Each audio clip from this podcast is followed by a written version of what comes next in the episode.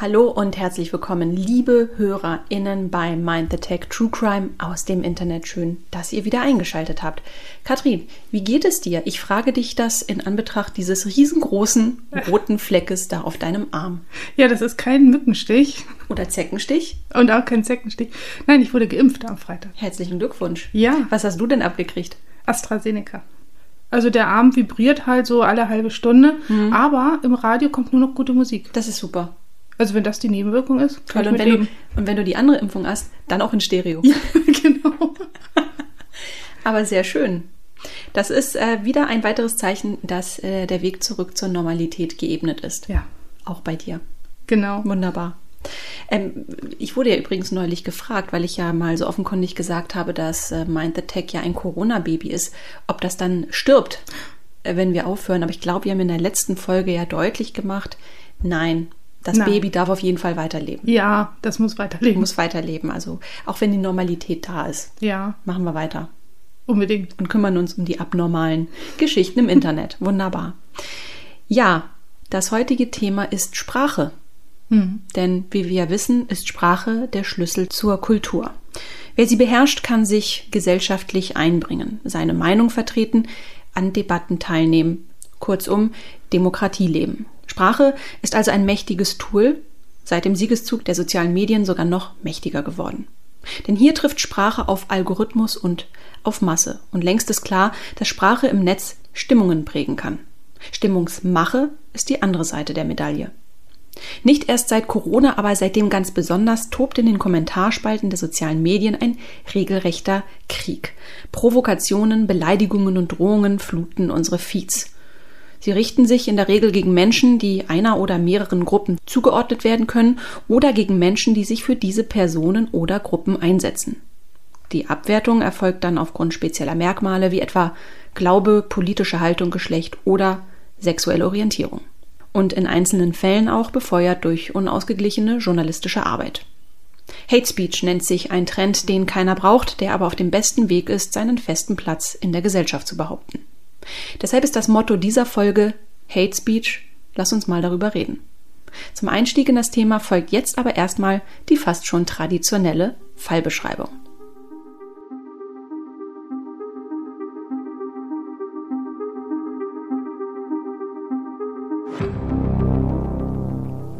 Fraktionsvorsitzende, Bundesvorsitzende, Bundesministerin, Mitglied des Deutschen Bundestags, Mitglied und Vorsitzende diverser Ausschüsse.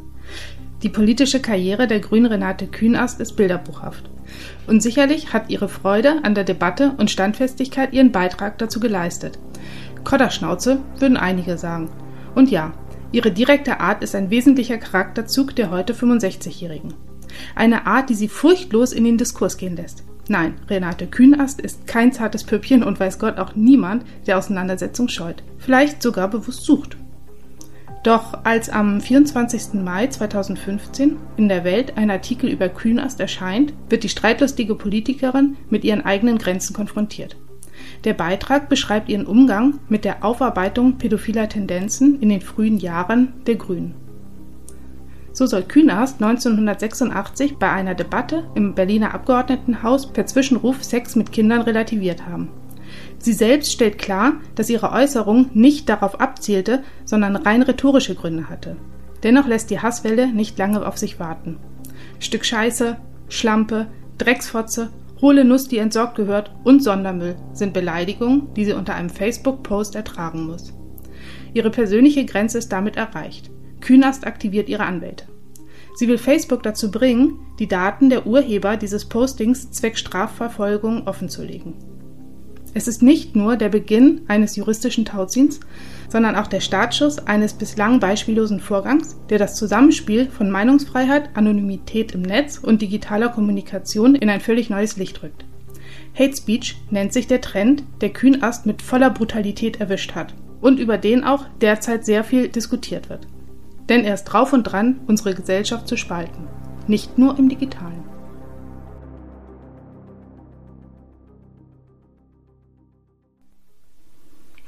Ja, Katrin, wer sich für den Weg in die Politik entscheidet, der wandelt ja grundsätzlich zwischen den Widersprüchen. Ein Zustand, der sich am deutlichsten in der öffentlichen Debatte zeigt, wogegen brüchiges Eis fast schon wie ein solides Fundament daherkommt. Eine falsche Äußerung, ein unbedachtes Wort hat ja schon so manche Karriere beendet, bevor sie überhaupt so richtig in Fahrt gekommen ist.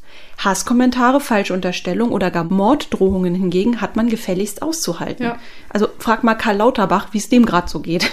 Also kommt mir das jetzt nur so vor, bilde ich mir das ein oder siehst du es genauso? Ich sehe das genauso, also absolut.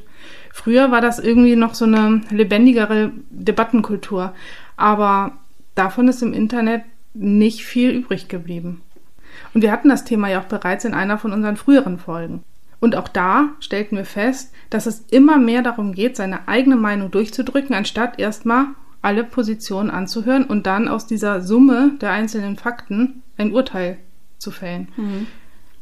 Und deshalb ist die Sprache auch irgendwie im, im Lauf der Zeit sehr derb geworden. Keiner sagt mehr Nein, sondern irgendwie immer nur noch Nein, du Arsch. Ist ja noch freundlich. Ja, genau. Und ich sehe es nicht so, wird mit du blödes Stück Scheiße veredelt. Veredelt. genau. Ja, aber stell dir mal vor, wir würden das auch so machen, ne? auf Partys oder auf der Arbeit. Gut, vielleicht bei einigen äh, Milieus ist das normal, aber also mir gefällt das nicht. Und ich finde, unterm Strich ist doch der Konsens, dass man sich halbwegs gesittet miteinander unterhält. Und das Internet ist hier wirklich zu so einer Parallelwelt geworden. Mhm. Ähm, und in dieser Gemengelage habe ich eigentlich keine Lust mehr auf Politik. Also du würdest nicht den Weg in die Politik nee. gehen, wenn du jetzt das super Angebot bekommen würdest nee. als äh, digitalpolitische Beraterin für Cybercrime. Ja, es würde mich schon reizen, aber ich weiß nicht. Ja, naja gut, aber wenn du im Hintergrund agierst, ist es, glaube ich, was anderes. Ne? Ja. Aber ich glaube, wirklich an vorderster Front zu sein, macht zurzeit einfach keinen Spaß. Und ich kann es verstehen, wenn Leute da ihre Ambitionen eher zurückschrauben. Ja. Aus diesen Gründen. Hm. Ja, aber Renate Künast, um jetzt nochmal bei unserem anfänglichen Beispiel zu bleiben, die denkt ja im Traum nicht daran, sich zu beugen. Also die geht ja nun richtig in die Vollen, indem sie Facebook über den Rechtsweg dazu bringen will, die Daten der Nutzer herauszugeben, die sie in diesem Posting übel beschimpft hatten. Die Worte möchte ich jetzt nicht nochmal wiederholen. Ähm, also für sie ist ja die Sache klar, sie sieht sich klar im Recht, äh, denn das besagt, dass ein Social Network personenbezogene Daten offenlegen muss, wenn die Kommentierungsfunktion unter einem Post dazu genutzt wird, um Beleidigungen zu verbreiten. Wir hatten das Thema ja schon in der letzten Folge mhm. und wir wissen ja, ab einer bestimmten Größe, nämlich ab zwei Millionen registrierten Nutzern, ist die Regel für Deutschland, da greift dieses NetzDG. Die Sache landet 2019 vor dem Landgericht Berlin und das entscheidet zunächst einmal zu Ungunsten von Künast. Die Kommentare seien zwar teilweise sehr polemisch und überspitzt und zudem sexistisch, Zitat Ende, so begründen die Richter jedenfalls ihre Entscheidung, aber die Kommentare seien eben nicht beleidigend. Mhm. Okay. Zudem müsse Künast als Person des öffentlichen Lebens, die sie als Politikerin ja nun mal ist, in stärkerem Maße Kritik hinnehmen. Von einer Schmähung kann nicht ausgegangen werden, wenn die Äußerung in dem Kontext einer Sachauseinandersetzung steht, so das Gericht damals. Also, ich weiß nicht. Also, also die so Worte, die wir da vorhin gehabt hatten, ich weiß nicht, ob das jetzt so eine Sachauseinandersetzung ist. Und es ist ja auch nur ein Auszug. Ja. Es ist ja nicht nur der ein oder andere Kommentar gewesen, es war ja wirklich eine regelrechte Flut. Ja. Und ich finde, also, also für mich wirkt es, als, als würden die Richter das so begründen, ja, Grauzone auch um ein Maximum ausgereizt, mhm. aber eben noch nicht böse genug. Ja, aber genau das hat sich ja Künast auch gedacht. Und jetzt ist nämlich ihr Kampfgeist so richtig erwacht. Hm. Ich find's toll. Sie zeigt den verantwortlichen Richter wegen Rechtsbeugung an und so muss der Fall nochmal neu aufgerollt werden. Das hätten die vorher ahnen können. Ganz ehrlich. genau. Das hätte ich mir mal nochmal genau überlegt damals als Richter. Genau, und jetzt werden nämlich die Beweise erneut begutachtet und siehe da, Renate Künast bekommt Recht. In Teilen. Denn die Facebook-Seite, auf der die Beleidigungen gepostet wurden, wurden von einem User aus dem sehr rechten Spektrum betrieben. Und das stellt eben neuen Kontext her. Wer hier einen Kommentar absetzt, muss, so der Richter, in vollem Bewusstsein gehandelt haben, dass hier echte Hetze betrieben wird. Ende 2020 gibt es ein neues Urteil, das zahlreiche Kommentare als beleidigend einstuft. Und somit muss Facebook nun die Daten der Urheber preisgeben. Und wie erwartet, werden diese nun zivilrechtlich zur Verantwortung gezogen. Yes. Ja, der Fall ist nicht ganz ohne und wir könnten sicherlich noch viel tiefer ins Detail mhm. gehen, ähm, weil der Fall tatsächlich noch ein paar weitere Schleifen gedreht hat. Ich denke aber für den Moment reicht es erstmal, denn viel, viel spannender ist es doch, was dieser Vorgang in Gang gesetzt hat. Denn soziale Netzwerke geraten zunehmend unter Druck. Mhm. Das kann man ja so sagen. Und spätestens seit der Causa Künast ist die Debatte um die Klarnamenpflicht im Netz nochmal komplett neu entfacht. Das führte sogar dazu, dass 2020 CDU und SPD einen Gesetzesentwurf gemeinsam erarbeitet haben, der Hass und Hetze im Netz bekämpfen soll, das sogenannte Hate Speech Gesetz. Und das wird getragen von drei wesentlichen Punkten. So sollen weitreichendere Regeln zur Bestandsdatenauskunft und Herausgabe von Passwörtern gelten, Beleidigungen im Netz wesentlich härter bestraft werden und eine Meldepflicht seitens sozialer Netzwerke bei schweren Straftaten gelten. Also da ist nochmal mhm. ordentlich ähm, ja Futter reingegeben worden. Und dennoch, Bundestagspräsident Wolfgang Schäuble von der CDU ging dieser Vorschlag nicht weit genug. Er forderte zusätzlich eine Klarnamenpflicht für soziale Medien. Er glaubt nämlich an eine abschreckende Wirkung, wenn alle Welt dabei zusehen kann, wenn man sich daneben benimmt. Dann würden Täter sich nämlich schämen, sagt er in einem Interview. Und er hängt auch noch einen Satz dran, der mich schon auch ein bisschen zum Nachdenken gebracht hat. Er sagt nämlich, Anonymität ist immer die Versuchung zur Hemmungslosigkeit. Da hat er durchaus recht. Mhm. Aber wenn ich an den Datenschutz denke, bin ich dann doch nicht so sicher, wie ich das mit der Klarnamenpflicht finden soll. Ähm, ich weiß, das ist ein Thema, das dich auch ziemlich umtreibt. Ja. Ähm, wie, de wie denkst du darüber nach? Also ich finde nicht, dass Klarnamenpflicht auch nur irgendwas bringt. Und wie ist das mit so einem Allerweltsnamen? Max du, Mustermann. Ja, oder Jan Meyer oder so. Mhm. Davon haben wir in unserer Straße, glaube ich, schon drei. also, ja, ich finde, ähm, Sascha Lobo bringt das ziemlich gut auf den Punkt. Der hat dazu eine ziemlich lesenswerte Kolumne geschrieben und beschreibt das so. Klarnamenpflicht-Anhänger sind nämlich die Impfgegner des Internets. Sind wir wieder beim Impfthema. Und damit meint er, dass beide Gruppen, also die, die Klarnamen fordern und die die Impfung ablehnen, äh, jeweils andere Menschen beschützen wollen, folgen dabei aber gefährlichen Fehlüberzeugungen. Mhm. Denn zum einen kommen die schlimmsten Bedrohungen und Beleidigungen von Leuten, die sich eben einen gequillten Quark um ihre Identifizierbarkeit kümmern. Und selbst leicht zu identifizierende Täter werden viel zu leicht strafrechtlich verfolgt und eben eine Klarnamenpflicht würde dann zu guter Letzt auch noch den wirklich Schutzbedürftigen schaden. Ja, und um so ganz ehrlich zu sein, sind doch Hate Speech Äußerungen, die nicht anonym sind, wie zum Beispiel von Prominenten wie Trump, Bernd Höcke oder Sarrazin, ähm, viel schlimmer als anonyme Äußerungen. Bernd Höcke. Sehr gut. Und eigentlich ist Anonymität ja auch nicht per se schlecht. Wir haben das ja in unserer Sesselreise zum Thema Darknet mehrfach diskutiert, denn Anonymität schützt. Es gibt einfach genug Länder, in denen es keine Meinungsfreiheit gibt. Mhm. Und ohne den Schutz dieser Anonymität könnte man da gar nicht frei sprechen. Mhm. Aber dass Beleidigungen stärker geahndet und härter bestraft werden, finde ich eigentlich ganz gut. Aber ich denke, das geht auch ohne Klarnamen. Also wir haben ja schon oft Fälle gehabt, in denen sich Täter als jemand anders ausgegeben haben und die wurden eben trotzdem erwischt. Mhm. Und also den letzten Punkt mit den Passwörtern, das hat mich echt verwundert, dass das mit in dieser ja. Debatte drin ist. Denn irgendwie passt das gar nicht zu dieser Hate Speech-Thematik. Ne? Mhm. Und das Interessante ist, dass sogar Renate Künast ja. ähm, äh, fleißig mitdebattiert, wenn es um dieses Gesetz geht. Und jetzt könnte man natürlich denken, oh, sie ist eine Treiberin davon. Mhm. Aber nein, tatsächlich äh, hat sie da einen sehr, sehr neutralen äh, und objektiven Blick auf ja. das ganze Thema und geht da auch nicht alles mit. Ja. Und gerade sie, und das finde ich natürlich ein starkes Signal, weil das zeigt, dass sie sich, sich sehr differenziert auch mit dem Thema auseinandersetzt, auch wenn sie zuletzt stark deswegen unter Beschuss stand und ganz klar Opfer war. Ja. Das finde ich echt stark.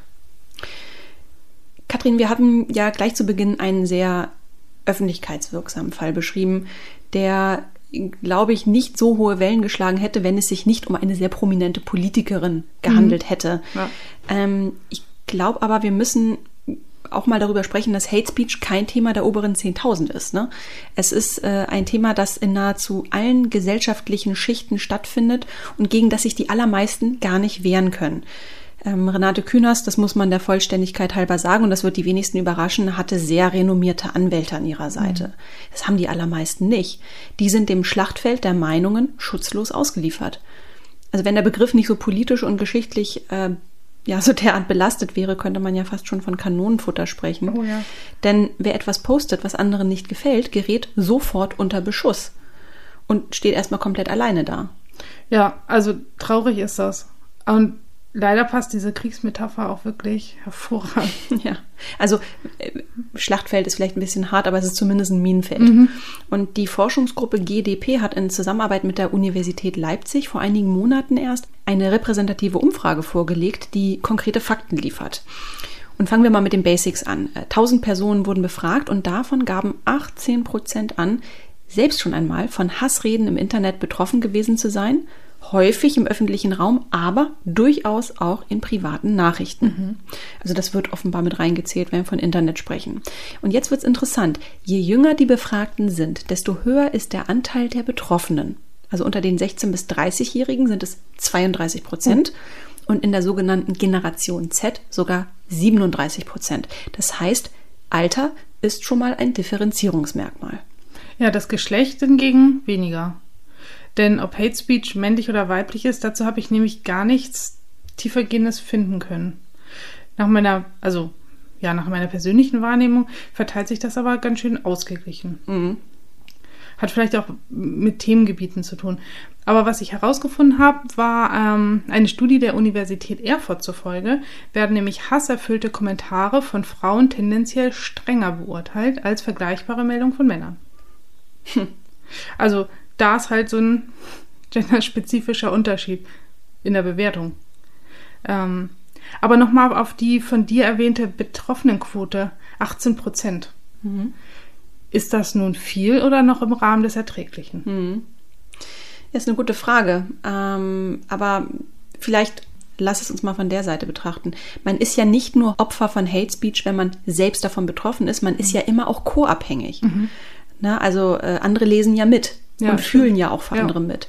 Und ähm, die, die äh, Leipziger Umfrage hat deshalb auch nach der Wahrnehmung von Aggressivität bei Kommentaren im Internet gefragt. Und da zeigt sich die volle Bandbreite. Auf die Frage, inwiefern nehmen Sie wahr, dass Kommentare im Internet in den letzten fünf Jahren aggressiver oder weniger aggressiv geworden sind, antworteten 49 Prozent, also fast die Hälfte, ähm, dass Kommentare deutlich aggressiver geworden sind.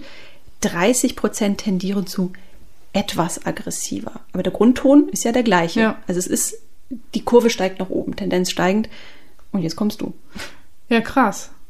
Und also jetzt, wo du das sagst, ist mir das natürlich schon aufgefallen. Aus jeder Kleinigkeit wird immer irgendwie so ein unnötiger Shitstorm gemacht. Ähm, und es wird sich gegenseitig unnötig hart angegangen. Mhm. Also besonders schön, naja, beziehungsweise unschön, finde ich, hat man das in diesem US-Wahlkampf gesehen. Das war ja schon immer so eine, so eine mediale Schlacht, aber ähm, da haben sich die Menschen zum ersten Mal richtig gehasst mhm. gegenseitig. Ja, ja. Und deshalb finde ich auch diesen, diesen Begriff Hate Speech so passend. Es geht wirklich um Hass. Mhm. Und das geht auch nicht in meinen Kopf rein. Wie kann man sich denn da so, so hochschaukeln und sich diesem, diesem Hass hingeben? Mhm. Also für mich erzeugt das einfach ein totales Klima der Angst und damit auch bei vielen ähm, Zurückhaltung. Mhm. Und ja, wer will sich denn schon äußern, wenn er mit so einer verbalen Gewalttat rechnen muss? Ja, absolut richtig. Ähm, denn gut, dass du das sagst, denn genau dazu wurden die TeilnehmerInnen ebenfalls befragt. Und ja, Hate Speech, wie du gesagt hast, ne, du hast ja von Zurückhaltung gesprochen. Ja. Ähm, ich würde sogar einen Schritt weiter gehen und sagen, Hate Speech scheint die Menschen mundtot zu machen. Mhm. Unter den Befragten, die selbst schon einmal von Hate Speech im Internet betroffen waren, ist die Vorsicht beim Verfassen von Kommentaren mit 68 Prozent besonders weit verbreitet. Ja. Also die, die, die kommentieren nur noch mit angezogener Handbremse. Das ist natürlich auch verständlich, denn aber auch unter den nicht betroffenen Befragten von Hate Speech gibt es Menschen, die aus Sorge Beiträge nicht gepostet oder bewusst vorsichtiger formuliert haben. Mhm. In Zahlen ausgedrückt sind es 37 Prozent. Und soweit ich informiert bin, fällt das, was wir eben beschrieben haben, in die Kategorie Selbstzensur. Und das ist meines Erachtens eine sehr gefährliche Entwicklung. Ja. Denn dadurch verschiebt sich ein ganzes ja. Meinungsbild. Ja, absolut, ja. ja? Ähm, eine Studie der EU aus dem Jahr 2018, also auch noch recht neu, hat gezeigt, dass tendenziell Frauen und Mädchen davon betroffen sind, von, von dem ganzen Thema Selbstzensur. Mhm. Also 9% der jungen Frauen gaben an, online bereits Opfer von Belästigung geworden zu sein. Demgegenüber stehen 6% der jungen Männer, die befragt wurden. Weil junge Frauen eben vermehrt anzügliche oder aggressive Kommentare ernten, haben viele infolgedessen einfach auch keine Lust mehr, online überhaupt noch an politischen Debatten teilzunehmen und ihre Meinung öffentlich auszudrücken. Es geht sogar noch weiter. Jede zweite junge Frau hält sich den Studienergebnissen zufolge nach solchen Erfahrungen aus Diskussionen in sozialen Netzwerken nahezu komplett heraus. Mhm. Und da wundert es nicht, dass 43 Prozent der BürgerInnen, jetzt sind wir wieder bei der Leipziger Studie, härtere Strafen für Beleidigungen im Internet im Vergleich zu persönlichen Beleidigungen richtig finden. Hier müssen wir aber zwischen milden und härteren Strafen unterscheiden. Das ist diese die Kategorisierung gab es eben, ähm, aber das Zielbild ist ja das gleiche. Die TäterInnen sollen zur Rechenschaft gezogen werden. Genau, damit wären wir dann wieder beim Anfang, nämlich der Verschärfung von Gesetzen. Ha, genau. Aber ähm, weißt du, was mir bei dieser ganzen Debatte generell immer so ein bisschen zu kurz kommt? Nee. Ähm, weil es ist jetzt sehr, sehr viel Schwarz-Weiß-Denken, was wir hier haben. Mhm. Ne? Und wir wissen ja, die Welt ist nicht schwarz-weiß, da sind noch viele, viele, viele bunte Grautöne dazwischen. ähm, aber ich glaube, wir müssen nochmal über diese Differenzierung zwischen Hate Speech und Cybermobbing sprechen. Beides wird nämlich sehr gerne in einen Topf geworfen, aber es gibt ja durchaus Unterschiede und ähm, die müssen wir mal klar aufzeichnen. Ähm, denn auch das hat ja individuelle Strafmaße Mhm. Und hat auch, also ich finde es absolut richtig, dass diese beiden getrennt und individuell bewertet werden. Und über diese Grenze würde ich gern einmal mit dir sprechen und frag mal so ganz direkt aus der Hüfte, wo würdest du denn den Unterschied sehen? Was ist Hate Speech und was ist Cybermobbing? Ja, also ich denke, dass wir das hier mit zwei Entwicklungen zu tun haben. Und die Übergänge sind natürlich fließend, aber so pauschal, wenn man sich das mal so anguckt, werden die gleichen Werkzeuge bedient. Mhm. Mhm. Und deshalb ist das halt mit dieser Trennschärfe so eine Sache. Aber wenn man ganz genau hinsieht, gibt es schon Unterschiede. Eine ähm, Umfrage des, des Europarats hat ergeben, dass Lesben, Schwule, Bi, Trans, Intersexuelle und Queer, also kurz die LGBTIQ-Stern. Ich habe es gesehen. Du bist auch mal im Überlegen, heißt es QI oder IQ? Ich komme auch immer durcheinander. Ich weiß es nicht. Aber äh, wir wissen ja, welche genau. Community gemeint ist. Ähm, dass die nämlich hauptsächliches Ziel von Hasskommentaren waren, gefolgt von Muslimen und Frauen. Und hier zeigt sich wieder, dass Hassrede, Macht und Diskriminierungsstrukturen der Gesellschaft einfach nur ins Digitale verlagert hat. Mhm. Ja, also die Studie liegt jetzt allerdings schon ein paar Jahre zurück und wahrscheinlich sind da noch so ein paar Gruppen dazugekommen. Mhm.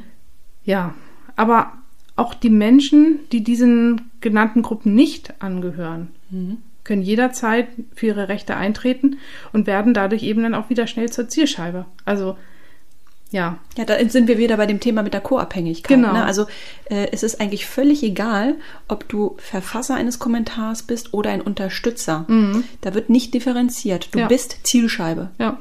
Und ähm, das finde ich das wirklich Perverse an diesem Trend, wenn man das mal so nennen kann. Mhm. Ja, aber was versteht man eigentlich genau unter Hate Speech? Mhm. Das ist ja auch nicht so ganz ja, definiert, ne? Ja, ist so ein also, Begriff, der ja. so einfach mal schnell benutzt wird und man weiß gar nicht, ob er richtig verwendet wird. Mhm. Wie würde denn so eine lexikalische Definition aussehen? Mhm. Lass mich mal überlegen. Also im Lexikon würde wohl stehen, dass damit sprachliche Handlungen gegen Einzelpersonen und oder Gruppen gemeint sind mit dem Ziel der Abwertung oder Bedrohung aufgrund ihrer Zugehörigkeit zu einer benachteiligten Gruppe in der Gesellschaft. Die Person oder Gruppe muss dafür rein zahlenmäßig nicht in der Minderheit sein. Andersherum sind Minderheiten nicht automatisch benachteiligt. Ach so, das, das heißt sozusagen, also äh, eine LGBTQ, LGBTIQ, jetzt ist es mir wieder ja. passiert, Community, die recht groß ist, ähm, kann trotzdem Opfer von Hate Speech sein, genau. weil, weil sie vielleicht auch gerade, weil sie so äh, massenhaft ist, weil sie umfangreich ist, aber nun mal ein, ein, ein, ähm, ein Lebensstil vorlebt, mit dem sich viele einfach nicht identifizieren können. Und andererseits gibt es eben Minderheiten, was, was kennen wir, was, äh, was quantitativ äh, gering ist. Ähm, einarmige, blinde mit Sprachfehler. Ja. Davon gibt es wahrscheinlich nicht so viele. Ähm, aber sie sind eben nicht automatisch Zielscheibe. Vielleicht, weil es da auch mal irgendwie dann, da vielleicht doch der Konsens mal greift. Ja, vielleicht. Wer weiß. Die Hoffnung stirbt zuletzt. also deine aus der Hüfte geschossene Definition für den Duden klingt für mich auf jeden Fall plausibel. Ähm, hinzu kommt, dass die Entwicklung des Internets selbst ja auch den Trend befeuert hat. Also wir haben ja sehr gut damals die Anfänge des WWW mitbekommen mhm. und damals, jetzt mal ganz ehrlich, ne, hätte Hate Speech nicht den Hauch einer Chance gehabt, nee. sich als Trend durchzusetzen. Man hat ja viel, viel fragmentierter kommuniziert in, in Chaträumen, über Gästebücher oder eben per E-Mail und Internet war teuer. Ja. Hast du stimmt. auch damals einen Dialer gehabt für vormittags, mittags, ja. abends, ja, ja, genau. Mondscheintarif? Ähm, damals gab es doch mal von der Telekom so eine, so eine Drehscheibe und dann konnte man äh, sich den perfekten Dialer ja. äh, raussuchen. Ähm, das war einfach teuer, Leute. Also es gab nicht immer Flatrates. Oder eine, wie heißt das? Heißt das immer noch Flatrate? Ja. ja. Okay. Guck, so alt bin ich schon. ähm, also das heißt natürlich nicht, dass es keinen Hass gab, ne? Aber Hasskommentare hatten einfach eine ganz, ganz andere Dynamik. Die, die konnten sich nicht so schnell in so kurzer Zeit so krass hochschaukeln, wie es ja. Äh, zurzeit der ja. Fall ist. Und es ist ja schon erschreckend zu sehen, wie heutzutage aus einer Kommentarspalte äh, auf einem größeren Netzwerk wirklich ein Sammelort des Hasses werden kann. Es ist eine, eine wirklich hm. exponentielle Entwicklung. Ja, ganz genau. Und ich weiß auch gar nicht, wann so dieser Punkt war, wo sich das so umgekehrt hatte. Weil Facebook, als Facebook kam auf den Markt, ähm, war es ja nicht so, dass da plötzlich so ein Umdenken stattgefunden hat und plötzlich äh, hatte man da so seinen Hate Speech Ort gefunden. Auch das hat sich ja erst über, ähm, über Jahre hin entwickeln müssen. Und ich kann dir heute nicht mehr sagen, Vielleicht weißt du es. Wann hat sich das so umgekehrt? Ich würde mal raten, dass es gekommen ist, als äh, die, die Menschenvielfalt sich auch im Internet ja wiederfand. Also mhm. am Anfang waren es ja halt eben nur die Nerds oder die Studenten, die das Internet wirklich äh, benutzt haben. Oder Menschen wie du. Ja, genau. Studienabbrecher. Nerdiger Studienabbrecher, genau. Ja. ja. Und da findest du jetzt eben auch alles, so wie in der ja, aber, aber da erwischt man sich doch, dass man den, der guten alten Zeit hinterher trauert, ne? Ja. So, so ein bisschen. Wobei in Mailinglisten gab es natürlich auch äh, Flame Wars. Ja, natürlich. Also deshalb meine ich ja, es ist ja nicht so, dass es keinen Hass gab. Nein, aber es waren immer sachliche Kommentare und ja, nee, gut, bei der Editor und bei der Einrückungsfrage im, im Programmcode war das nicht mehr sachlich, aber es war halt es war nicht anders. so, ja, man war hat sich so nicht gehasst, ja. nur weil die anderen Emacs benutzt haben. Man hat sich halt drüber lustig gemacht. Ein gutes oder? Beispiel, ja. Ja. so, aber jetzt nochmal zum Thema Cybermobbing. Mhm. Ähm, um es da mal so aufs ganz Wesentliche runterzubrechen, betrifft das ja fast ausschließlich Einzelpersonen. Also in höchst individuellen Angelegenheiten. Mhm. Und da reicht die Bandbreite von Beleidigung, Bedrohung, Bloßstellung bis eben zu Belästigung von Personen in E-Mails, auf Webseiten, in Foren, Chats, Communities oder eben sämtlichen sozialen Medien. Und meistens werden die Betroffenen dabei online von anderen Mitmenschen schikaniert, untergemacht oder eben aufgezogen. Und eben das genau, was man im analogen Leben als Mobbing kennt. Nur, dass hier irgendwie so ein, so ein Skalierungseffekt wirkt. Also zum Beispiel, wenn, wenn ich ein unvorteilhaftes Foto von jemand versende, mhm. das kann sich halt dann wie ein Lauffeuer verbreiten. Und das Thema hatten wir auch in einer unserer allerersten Folgen, mhm. in dem Fall Megan Meyer. Ja. Und da haben wir leider auch gesehen, wohin digitaler Hass führen kann, nämlich bis in den Selbstmord. Ja, und das ist bei Hate Speech nicht anders. Äh, Suizid ist der mhm. gemeinsame Nenner, ist der traurige gemeinsame Nenner. Ähm, so wie im Fall Kaja Lenhardt. Ich hoffe, dass ich den Namen richtig ausspreche. Ein sehr aktueller Fall, der meines Erachtens an Tragik wirklich kaum zu überbieten ist. Mhm. Ähm, für die, die sie nicht kennen, Kaja Lenhardt ist 2012 äh, ins Finale der Castingshow Germany's Next Topmodel gekommen und hat danach auch als Model gearbeitet. Also sie ist jetzt nicht so ein Laufstegmodel ja. gewesen, aber ich glaube, sie hat da so ihren Weg gemacht, äh, war gut gebucht, konnte ihren Lebensunterhalt damit bestreiten und ja, 2019 lernt sie den Fußballer ähm, Jerome Boateng kennen, mit dem sie über 15 Monate eine Beziehung führt. Und als diese zu Ende ging, begann eine große mediale Schlammschlacht, die in einem Bildinterview gipfelte, in dem Boateng die Behauptung aufstellt, er sei zu dieser Beziehung erpresst worden. Der öffentliche Hass, verstärkt durch eine Flut an Geschichten in der Yellow Press, ließ nicht lange auf sich warten und Lenhardt, Mutter eines sechsjährigen Jungen, sieht keinen anderen Ausweg, als sich in ihrer eigenen Wohnung das Leben zu nehmen. Ja, ich, ähm, ich hätte jetzt so große Lust auf den Isa Rand, weil ich mir dieses Bildinterview mal durchgelesen habe. Und ich, ich äh, hätte jetzt eine ganz klare Meinung zu dem Umgang. Ja. Ich äh, werde es aber nicht tun. Gut. Äh, aber ich, ähm, ja. Ja, also das ist wirklich ein ganz, ganz schlimmes Ende. Also schlimmer geht es ja nicht. Wobei, ähm, Monika Lewinsky, mhm. die berühmteste Praktikantin der Welt, mhm. da kann man eben auch sehen, wohin, wohin so ein Hate Speech führen kann. Also, Und dass es kein Verfallsdatum nee, hat. Ganz genau. es endete zum Glück nicht im Selbstmord, aber ja, man, man assoziiert sie immer noch mit Bill Clinton. Mhm. Und das seit 20 Jahren. Seit 20 Jahren steht diese arme Frau unter Beschuss und wird immer noch auf diese Affäre mit Bill Clinton reduziert.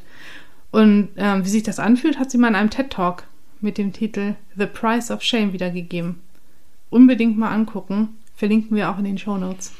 Ja, ich glaube, äh, Monika Lewinsky hat auch mal selbst gesagt äh, oder über sich gesagt, sie ist das erste wirklich größere oder prominente Opfer von, von Hass im Netz. Ja. Also sie begründet so ein bisschen diese Stunde Null.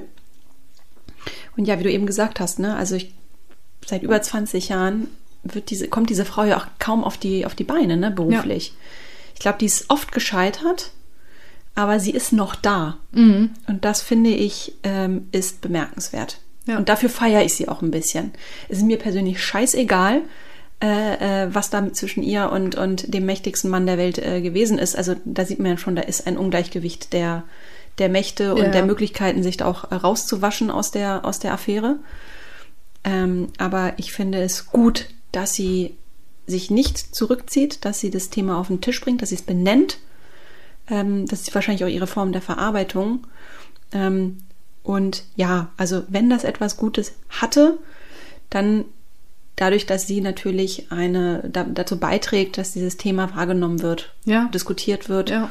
und vielleicht auch irgendwann mal ganz klare Regeln mal eingeführt werden. Ja. Erinnert mich so ein bisschen an unsere Folge, als wir bei der Sexismus gesprochen haben. Und der Fall Lenner. Ja, stimmt. Wie eine äh, Frau, die äh, äh, durch ein Nacktbild von sich sozusagen auch zu einem Politikum wurde, mhm. mehr oder weniger. Stimmt. Und ähm, wie das am Ende aber auch in was Gutes übergehen konnte, mhm. nämlich dass man darüber gesprochen hat. Ja, ja. Monika Lewinsky ist ein Politikum. Ich finde es auch gut, dass sie das nutzt. Mhm.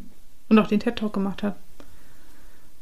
Ja, aber fassen wir zusammen, Hate Speech kann Leben zerstören, Cybermobbing auch. Was beide unterscheidet, ist allerdings die juristische Basis. Wie wir eingangs erwähnt haben, wird ja momentan an einem Hate Speech Gesetz seitens der Bundesregierung gearbeitet, dessen Ziel es ist, eine bessere Zusammenarbeit von Strafverfolgungsbehörden und Anbietern großer sozialer Netzwerke voranzutreiben. Verabschiedet ist das Gesetz bereits, aber ausgefertigt noch nicht, auch weil es zuletzt eine Extraschleife drehen musste Vorgesehen war eine Meldepflicht im Netzwerkdurchsetzungsgesetz NetzDG, wonach Anbieter strafbare Inhalte direkt an das Bundeskriminalamt melden müssen.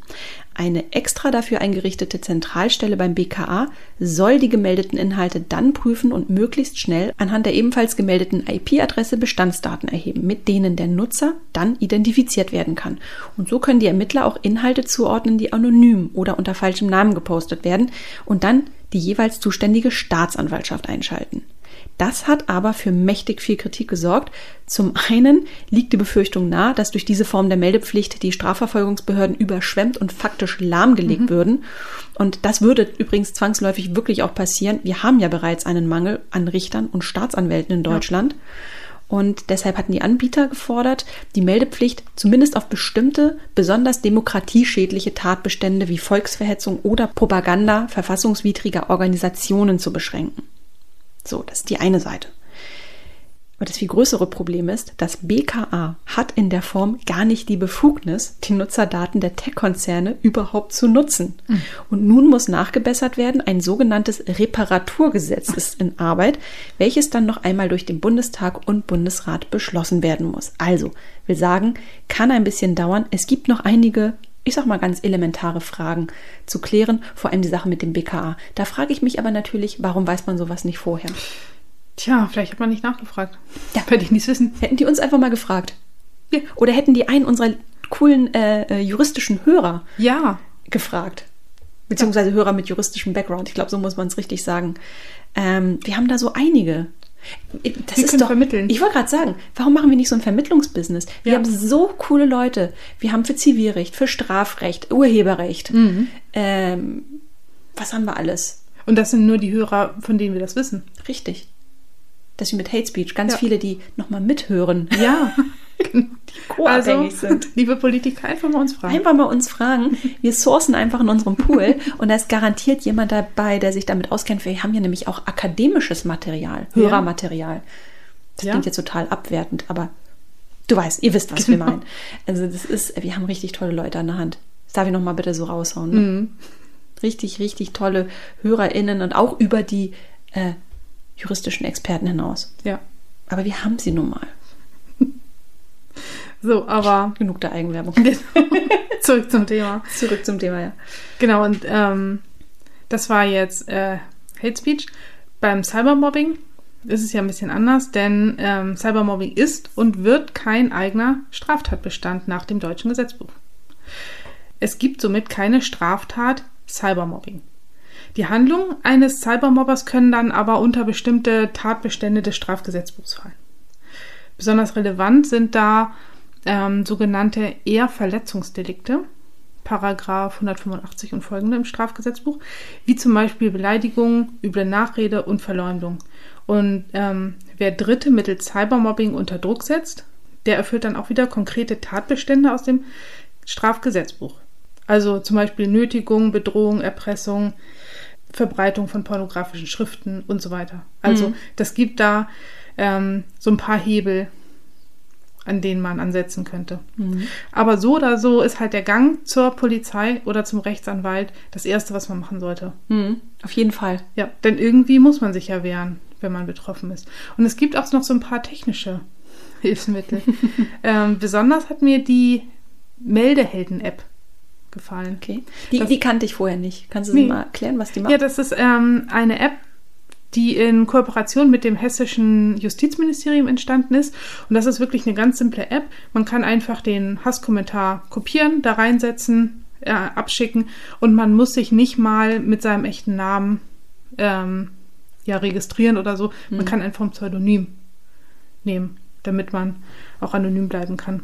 Ich wünsche mir sowas manchmal für solche Idioten im Straßenverkehr. Ja. So einfach nur mal ein Schild abfotografieren und sagen, der war doof zu mir. Ja, hat mir die der Vorfahrt fährt zu genommen. langsam. ja, zum Beispiel. Und hat mich zu einem sehr blöden Überholmanöver genau. verleitet. ich bin das Opfer von diesem Unfall. Okay, ist gut. Geht mir dauernd. Ähm, ja, aber dann haben wir noch so KIs die ja oh. eigentlich auch ähm, helfen könnten.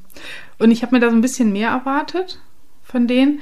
Aber das Problem ist natürlich, dass hier zwei Faktoren hart gegen anspielen. Nämlich zum einen, was wir vorhin schon hatten, dass es ähm, eben keine klare Trennung gibt von was ist Hate Speech und was ist es nicht. Was ist schon ein spitzzüngiger Kommentar genau. unter dem Fall Kühners? Was ist vielleicht sexistisch, aber. Ja.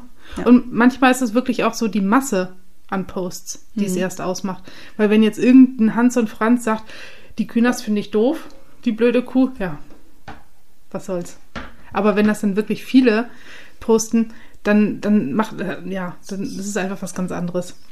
Und das zweite Problem ist, dass eben die Algorithmen nur die Worte erfassen und nicht die Stimmung. zwischen den Zeilen, genau. Mhm. Und ähm, auch in dem Beispiel vorhin, ähm, das hat ja einen Unterschied gemacht, dass das Posting gegen Frau Künast von einem ja sehr rechten mhm. ähm, Menschen abgesetzt wurde, auf einer rechten Seite. Mhm. Das liefert dann ja auch nochmal Kontext, den so eine KI jetzt auch nur schwer erfassen kann. Mhm. Ja, aber was gut funktioniert, ist, ähm, dass man KIs als Unterstützung nimmt. Für Moderatoren von Foren zum Beispiel mhm. ähm, oder von sozialen Medien. Und richtig, also ich habe ein ganz tolles Beispiel gefunden. Das ist nämlich so ein Projekt, äh, Perspective API heißt das. Das ist eine frei verfügbare Schnittstelle, die Texte analysiert und bewertet und so die, ja, wie toxisch ist der Kommentar, das einstufen kann. Mhm. Und das ist halt so ein bisschen, man kann sich das so vorstellen wie mit selbstfahrenden Autos. Also die, die ganzen Assistenzsysteme, die es gibt, die sind schon richtig ein Mehrwert, aber so ganz ohne Steuerung geht es halt eben noch nicht. Mhm. Ja, und was halten wir von Aktionen wie Stop Hate for Profit, einem dauerhaften Werbeboykott von über 1000 großen Unternehmen gegen Facebook, mit dem Ziel, das Unternehmen dazu zu bringen, mehr gegen unangemessene Inhalte auf seiner Plattform zu tun? Ähm, oder, oder zum Beispiel die Hate Speech Kampagne der Telekom. Sind das echte Gamechanger oder zahnlose Tiger? Hm. Also, ich denke, also auf jeden Fall kriegen die Opfer oder also Zielscheiben dadurch eine Lobby. Mhm. Das ist schon mal gut. Mhm. Aber ob es wirklich systemische Probleme aufbricht, wage ich zu bezweifeln. Aber weißt du was? Wir können mal meine Töchter fragen. Denn die sind ja ein Teil der jungen Generation im Gegensatz zu uns. Und also die haben bestimmt eine klare Haltung und eine Meinung haben sie sowieso dazu. Ich finde das eine richtig gute Idee, Katrin. Ähm, ich würde sagen, wir sehen uns dann einfach gleich in der Bonus-Section. Mhm oder wir hören uns ja, gleich genau. in der genau. Bonus-Section, liebe Katrin und auch liebe HörerInnen. Und das ist auch unser Angebot. Wer uns jetzt schon verlassen möchte, gar kein Problem. Alles okay. Wir bedanken uns auf jeden Fall für die Aufmerksamkeit. Bleibt gesund und wir hören uns dann einfach wieder in drei Wochen. Bis bald.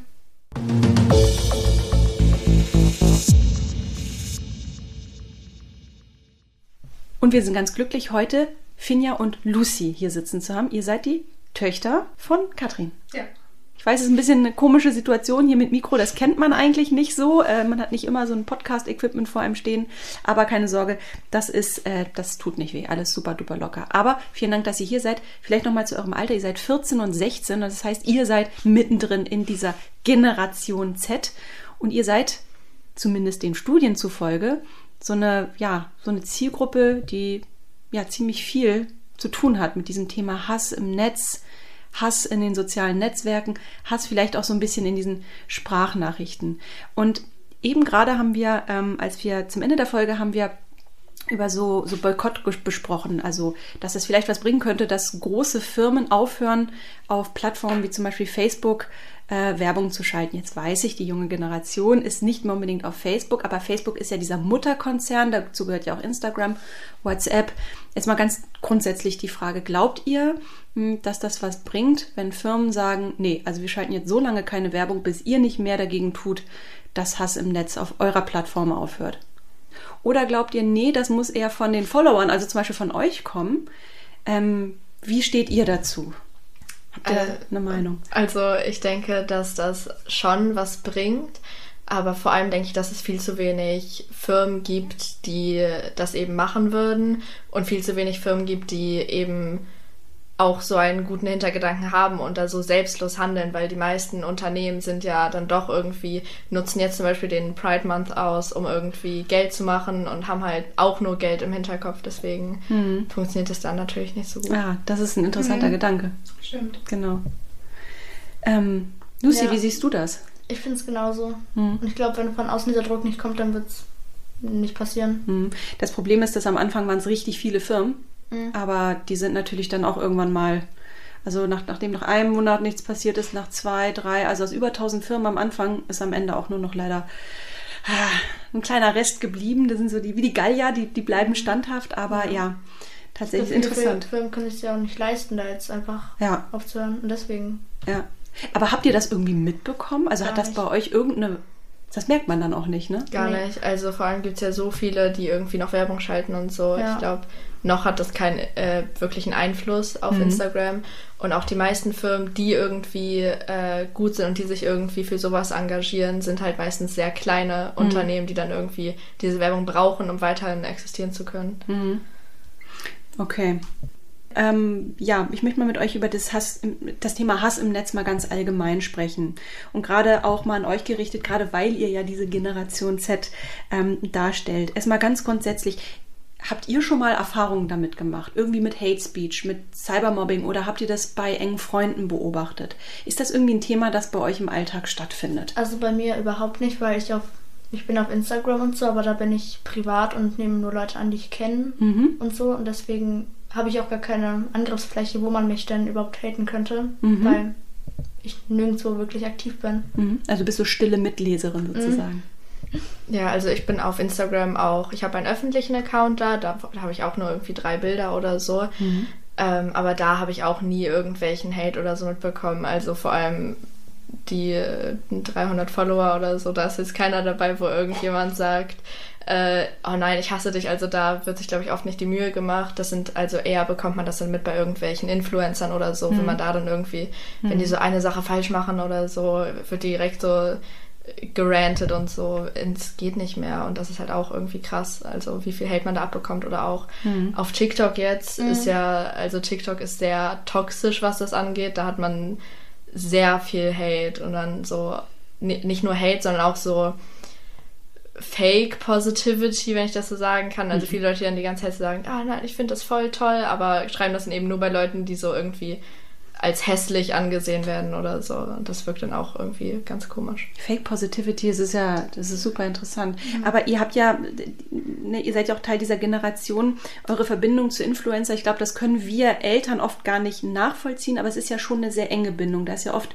viel Identifikation. Es gibt ja auch durchaus spannende Personen da in diesem Feld.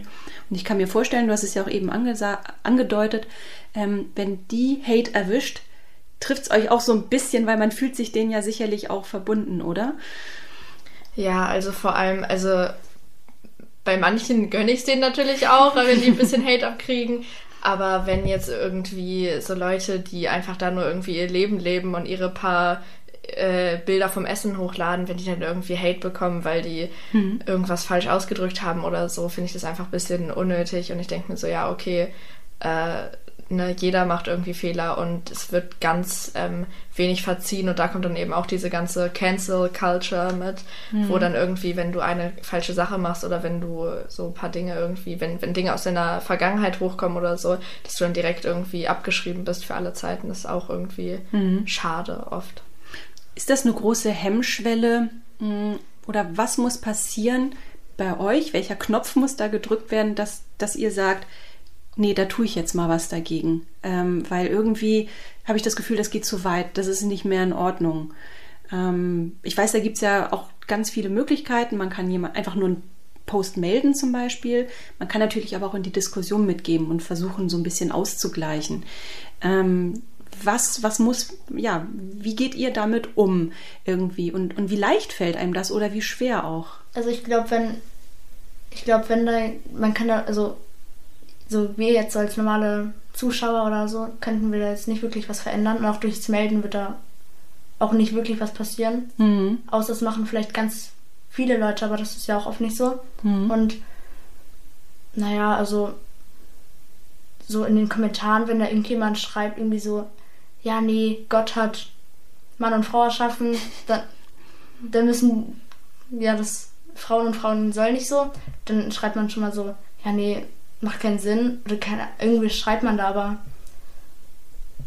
Also, deren Meinung kann man dadurch, glaube ich, aber auch nicht ändern. Mhm. Ja, also ich habe auch noch nie irgendwie einen Hate-Kommentar gemeldet nee. oder irgendwas drauf geantwortet oder so, um ganz ehrlich zu sein. Ich denke mhm. mir dann so, ja Gott, dumm, was auch immer. So. Ja.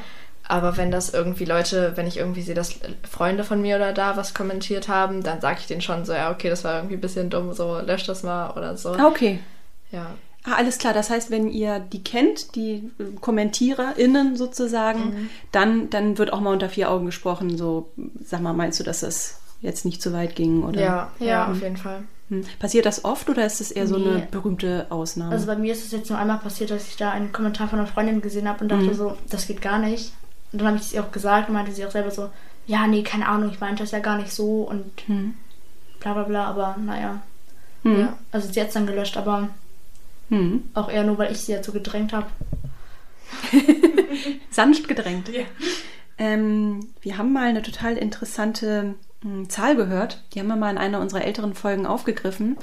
Dass es schon echt interessant ist, ähm, dass Frauen tatsächlich echt mehr Fett wegkriegen oder ihr Fett mehr wegkriegen als Männer. Und was hatten wir damals gelesen? Unter 100, also unter einem äh, Post einer Frau, äh, erntet sie mindestens 15 sexistische Sprüche und ein Mann, der sich so halb nackt zeigt, null, gar kein. Ja, ähm, ja. Spürt ihr das oder seht ihr das auch, das dass Männer und Frauen oft. da nicht gleich behandelt werden? Ja, also wenn ein Mädchen im Bikini da irgendwie TikTok macht, dann sind die Kommentare vor allem so, ja, hab auch kein Talent und ja, wenn man anders nicht berühmt wird. Papas ganzer Stolz. Ja, und wenn, Jungs da irgendwie halbnackt rumtanzen, so, na Mädels, wo habt ihr gerade hingeguckt? Und so welche. Oder diese schwangeren Emojis. Mm, so, ja.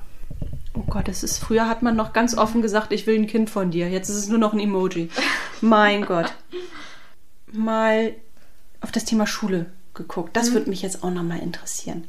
Ist das überhaupt ein Thema im Unterricht? Also ähm, wird das diskutiert außerhalb des Schulhofs, meine ich, aber so, ich weiß nicht, vielleicht im Gesellschaftskunde oder was weiß ich was, ist, ist das Thema Hass im Netz und der richtige Umgang damit ein Thema, das im Unterricht stattfindet? Und wenn nein, würdet ihr euch wünschen, dass es da mehr stattfindet? Oder sagt ihr, nee, das muss man schon unter sich ausmachen? Also die einzigen Male, als es irgendwie bei uns ein Thema war, war, als irgendjemand äh, bei uns in der Klassengruppe in der fünften Klasse oder so gemobbt wurde, in Anführungszeichen. Also es war nur, ich habe das nicht mal mitbekommen. Ich war da auch nicht beteiligt dran und war auch nicht das Opfer. Also da wurde es mal angesprochen. Ähm, aber es war jetzt halt ja auch nicht Social Media oder so. Hm. Ähm, und einmal haben wir auch so einen Hamburger Medienpass oder so gemacht und da ging es auch um so soziale Medien und halt was so Hasskommentare mit einem machen können, wie das so das, die Selbstwahrnehmung zerstört und so.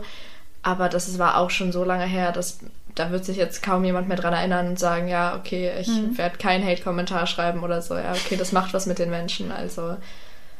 Also ganz schön naiv von der Politik zu denken, die machen einmal diesen äh, Digitalführerschein, Digitalpass und damit ist es erledigt. Ja. Also das klingt für mich, als könnte da ein bisschen mehr passieren, oder? Ja.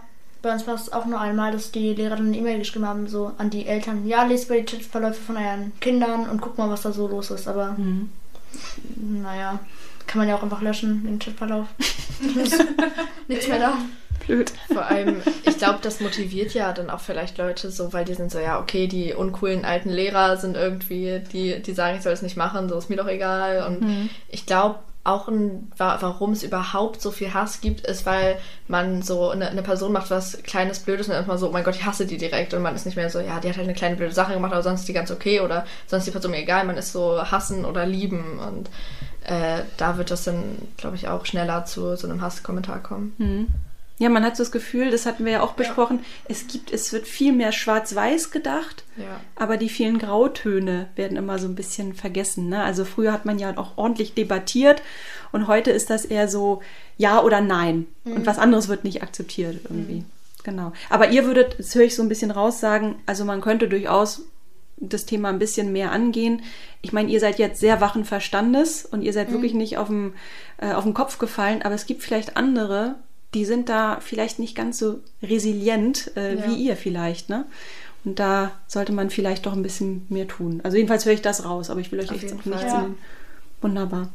Ja, cool. Vielen Dank, Finja und Lucy. Das war wirklich äh, sehr erhellend. Ich mhm. weiß nicht, also ich habe auf jeden Fall ein bisschen mehr so Einblick bekommen, äh, wie die jüngere Generation denkt. Und ähm, ich hoffe, dass unsere HörerInnen, die ja auch oft äh, Kinder haben, gerade in eurem Alter, ein bisschen was rausziehen konnten. Also erstmal vielen, vielen Dank. Bis ganz bald. Das habt ihr so gut gemacht. Also es tut mir leid, wir werden euch nochmal öfter dazu holen. Und ich gucke raus, es ist wunderschönes Wetter. Ich würde sagen, ihr dürft jetzt, geht mal raus spielen. vielen Dank. Bis bald. Danke, tschüss.